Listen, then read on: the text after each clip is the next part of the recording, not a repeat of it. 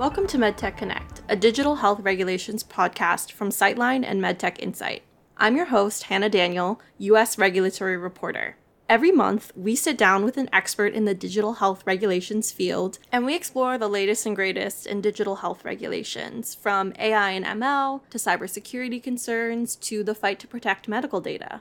New episodes drop monthly, so make sure to follow Pharma Intelligence on Spotify, SoundCloud, TuneIn, Apple Podcasts, and Google Podcasts. This week, I'm talking to John Leppard, Senior Analyst and Vice President at Washington Analysis. We get into TCET, which stands for Transitional Coverage of Emerging Technologies, a new pathway from the Center for Medicare and Medicaid Services that is designed to provide transitional coverage for breakthrough devices. Having worked with and around CMS for a while, John talks about the ins and outs of the program, what it's intended to do, and why it may not be as promising as we hoped. We also get into the complexities of covering digital health products through Medicare and Medicaid, so it's a super interesting interview for those who are not familiar with CMS.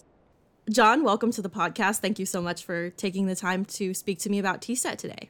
Very glad to be here. Thank you so much for inviting me. It's uh, one of those quirky topics that is always fun to sink your teeth into. Yeah. So, do you want to kind of talk about what you do and how you got into this field, how you became an expert in CMS? Sure. Uh, such that as it, such as it is, I mean, you probably got that line from my mom.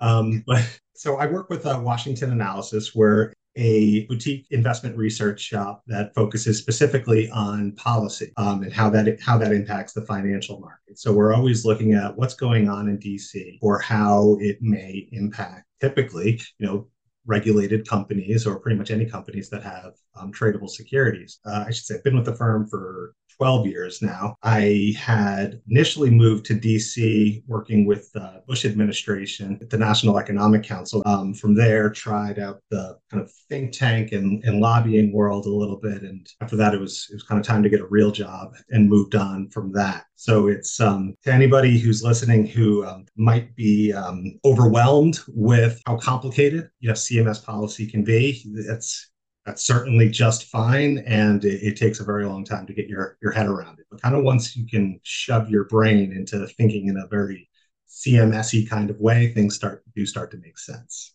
Yeah, so today I wanted to talk to you about TCET which is the Transitional Care for Emerging Technologies. So, for those who aren't familiar with this program, what's it trying to do? Yeah, let's start there first. So, big criticism going back years um, in the device space has always been that you know you spend all this time energy money on um, bringing a product to market conducting clinical studies bringing it to the fda and once you get fda approval you're not there yet. It can still be quite some time before you're going to pick out coverage both medicare and commercial. Typically i'd say you know it's call it like three years four years depending on how you measure coverage it can be five, six, seven years at the median. Uh, for truly novel devices. So, you know, industry and stakeholders have been climbing for for a long time is we need to do better than this. You know, these are products that are reviewed by FDA, they're safe and effective.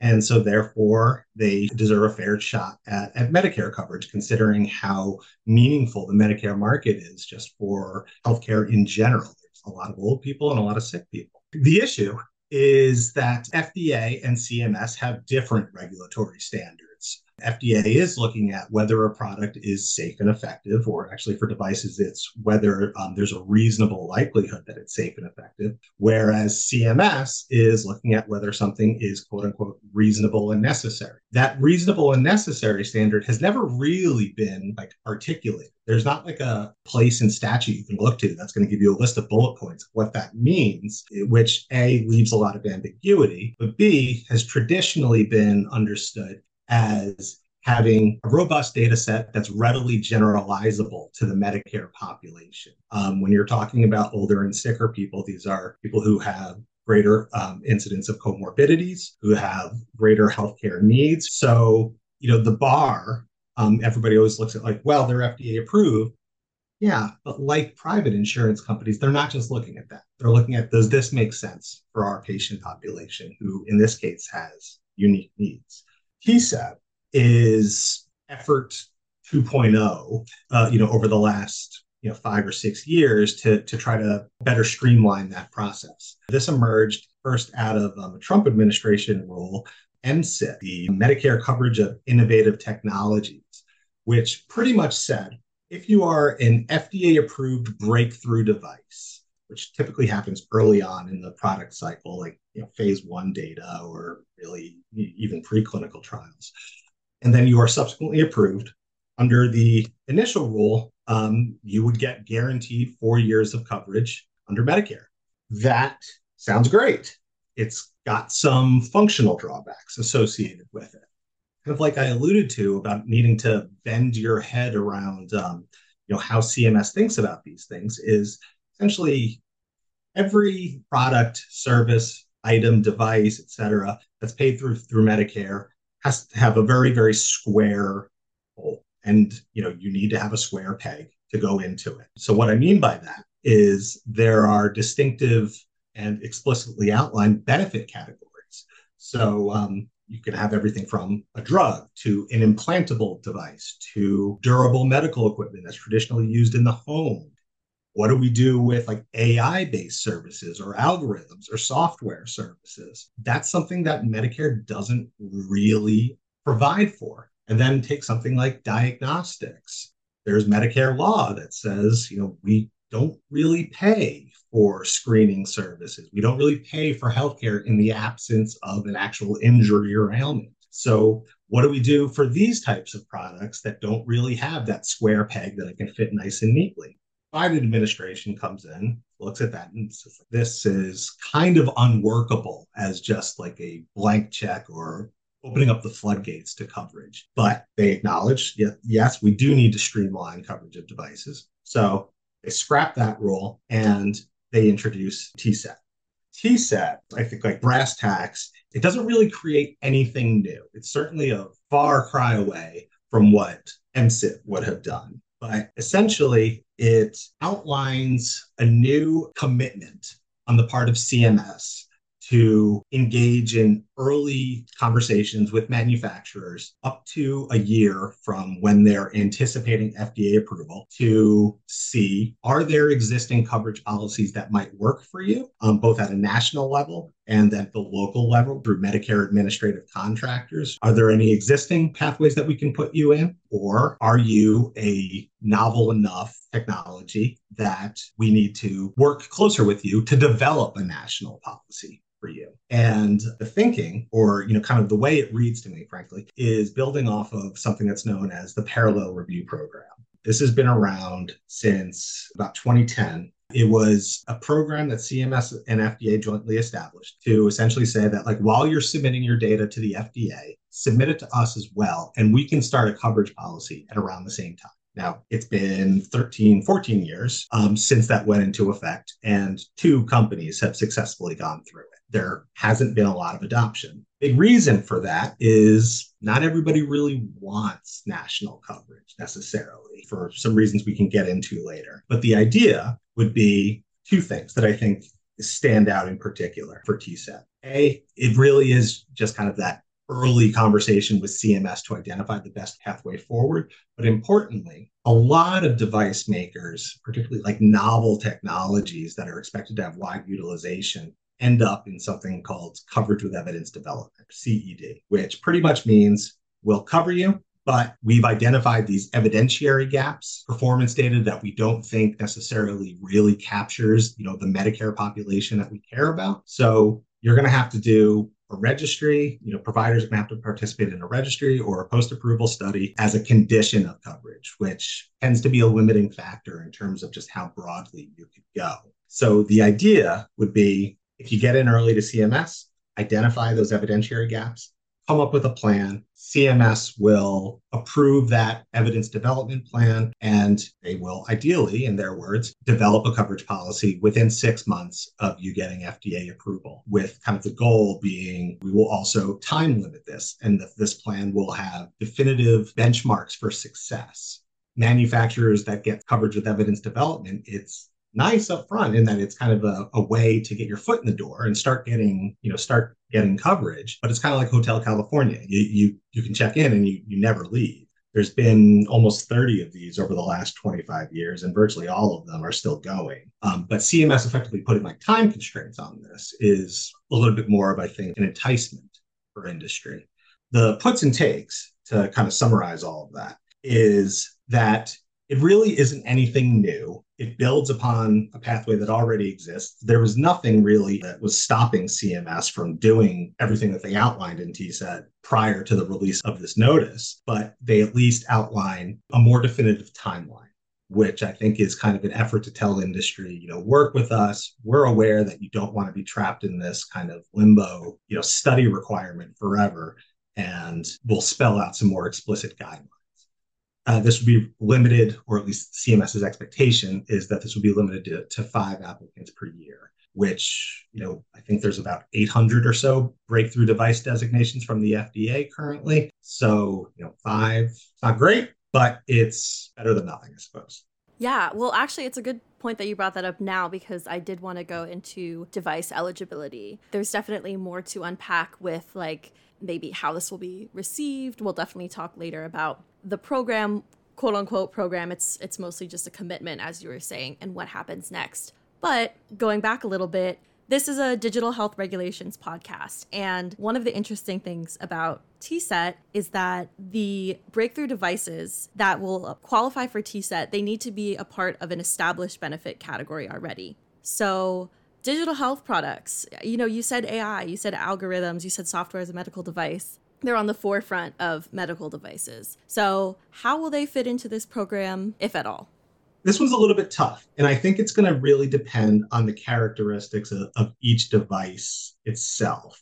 The bottom line, I think, would be though, I, I don't really think it's it's some immediate tailwind for digital health more generally for exactly the reasons you outlined primarily being the need for a benefit categorization. To kind of spell that out, let's let's walk through like two real world examples here. Um, one would be Pear Therapeutics, their reSET cognitive behavioral therapy um, for substance abuse, um, and the other would be Applied VR, uh, their Relieve RX app and headset for, uh, for back pain. Both of these companies received new Medicare billing codes um, over the last year, but only one of them is actually getting paid um, or has coverage and, and a definitive formal benefit categorization. CMS historically does not pay for software. The rationale is that medical products need to be that. And more importantly, to the exclusion of all other purposes. So, you know, that's why you don't get paid for a smartphone. Um, even though, like, take something like diabetes, where, you know, continuous glucose monitors absolutely have Bluetooth connectivity. Most people who are using them are really only looking at it on their phone. Medicare does not pay for that. You need to have a standalone reader that is only for glucose, even if it just lives in a drawer and we're forwarding all of our information to the phone. The point would just be, well, that's what makes it durable medical equipment. That's it's medical. That's the only thing it does to the exclusion of everything else. So take Pear, for example. They've got their app-based platform that does you know cognitive behavioral therapy over like 60 or so sessions, but it's utilized on a smartphone. And so the push that the company had made when they were uh, applying for uh, an individual billing code was since there's no way in like medical coding lingo to describe this, there's a real access problem. And you know, even private insurers can't get on board and they don't have to operate by the same rules as CMS that really needs this rigid benefit categorization. To which CMS said, sure, I'll buy that. But they were very, very clear in their decision saying that like this is reasonable that non-government payers would want a way to identify this so they establish a new code and that's going to go out into the world and it can be used by private insurers and the like. It can be used by Medicare as well. There's just no separate payment associated with it. There's no coverage associated. It's just kind of a way of like tracking and describing this, this item. Think about it like a like a barcode. The flip side of that is applied VR. Essentially, you put on a headset, it's virtual reality, it works you through a number of sessions to better deal with chronic pain. CMS, when they looked at that, said, okay, this too runs via software. That's the only way it works. But this software is only terrible with this headset. If I were to take the software and put it on a laptop, it wouldn't do the same thing. And this headset, it's actually locked from a software standpoint um, that I cannot add other things to it, nor can I take off the software. So, like, they view them essentially the software and the headset as one device. And that's really the crux. Software, generally speaking, like as a service, to get coverage, like you need to hitch a ride to something else that has that formal benefit categorization. So when CMS reviewed that, they said, okay, we view these two things as inextricably linked. Therefore, you are durable medical equipment. You have a benefit categorization. Here's a code. Here's money. There you go. Of course, getting a code and, and reimbursement is separate from getting coverage. There can be a dollar amount associated with your device. It doesn't mean that somebody's necessarily paying for it. Like if you think about it, like you go to a restaurant, there's a number of things on the menu, but just because they're there doesn't mean that you want it or that when you buy it, your credit card company is going to say that that they're going to pay for it. It works in pretty much the same way. And that's where kind of TCET comes in. So what I mean in outlining all of that is I do see a scenario where TCET can streamline coverage for digital technologies that meet these benefit categorization standards. But what TCET doesn't do, what it can't do, is change the underlying law and the underlying calculus that CMS uses to, to, determine whether or not something is actually a medical service in the first place. So it's it's really going to depend on who the actual applicants are and what their product looks like. And if I was them, I, I'd be thinking about, you know, how do I make this case to CMS? I mean, that's also a really good segue into kind of some skepticisms about the program. So we talked about device eligibility you said only five devices are expected by CMS to be covered. You need to fit into a benefit category. So if you're a digital health device, you might have to you might have to pitch yourself in a different way. So the reason we're doing this interview now, at the beginning of September, even though this episode is coming out in October, is because the comment period for this notice just closed. What are what are people saying? What are your thoughts on the notice? And then what happens next? You know, CMS has these hundred some comments from members of the industry? Do they just say, here's a start date? Excellent question. Logistically speaking, CMS doesn't have to do any procedurally. They issue this as it's known as a, a notice with comment, which a, a notice is more or less here's a thing. This is what we're doing. We're, we're letting you know. In contrast to a rule that is like really establishing like a new pathway where you have to propose it, take comments, respond to those comments, issue a final rule, give an effective date doesn't work like that for a notice, which goes back to kind of what I said about there isn't really anything procedurally that like CMS couldn't do before they put this out. They're more just like letting everybody know here's how we're thinking. So there is some feedback from industry. I mean, I think they're generally speaking broadly supportive of the direction that CMS is going. Obviously, they would, I think, like it opened more broadly with kind of the key issues being this needs to be open to more than five applicants per year. That's probably going to be tough. I, I mean, I, I, think that has more to do with CMS resource constraints. They want to encourage CMS to take a broader or more expansive look at these benefit categorization questions, prioritizing actually like digital health and digital therapeutics and coming up with, with a way to turn it into that square peg when we're viewing it through that context. That I think is also probably going to be a little bit tough. I suspect what CMS would say is they refer to as beyond the scope um, like yes like that's that's a reasonable thing for you to bring up but that's it's just not what we're talking about here. Here we're talking about a coverage pathway not our benefit categorizations like there's a time and place. But cms is in the process of trying to figure this out. So i, I think that's that's probably going to go through like a different pathway that has little to do with this in the meantime. But so bottom line is like cms doesn't really have to issue uh, like a finalized version of this. Um, I suspect they will they had indicated that you know we'll be establishing a dedicated website and this will have information on applicants and theoretically just open it up tomorrow and refine this as as time goes on. There's no need to respond to comments now or anything. In terms of the overall impact i think it's it's it's good not great um, is kind of the bottom line. There are kind of inherent difficulties associated with this pathway in general and, and it kind of goes back to the experience with the parallel review program, where again, like there were only two companies that made it through. Part of that is also a lack of interest, is oftentimes, you know, even though going from like Medicare contractor to contractor, you know, there's There's seven MACs. They have, I think, 13 jurisdictions. Um, it can be time consuming, obviously, to go to each one of those.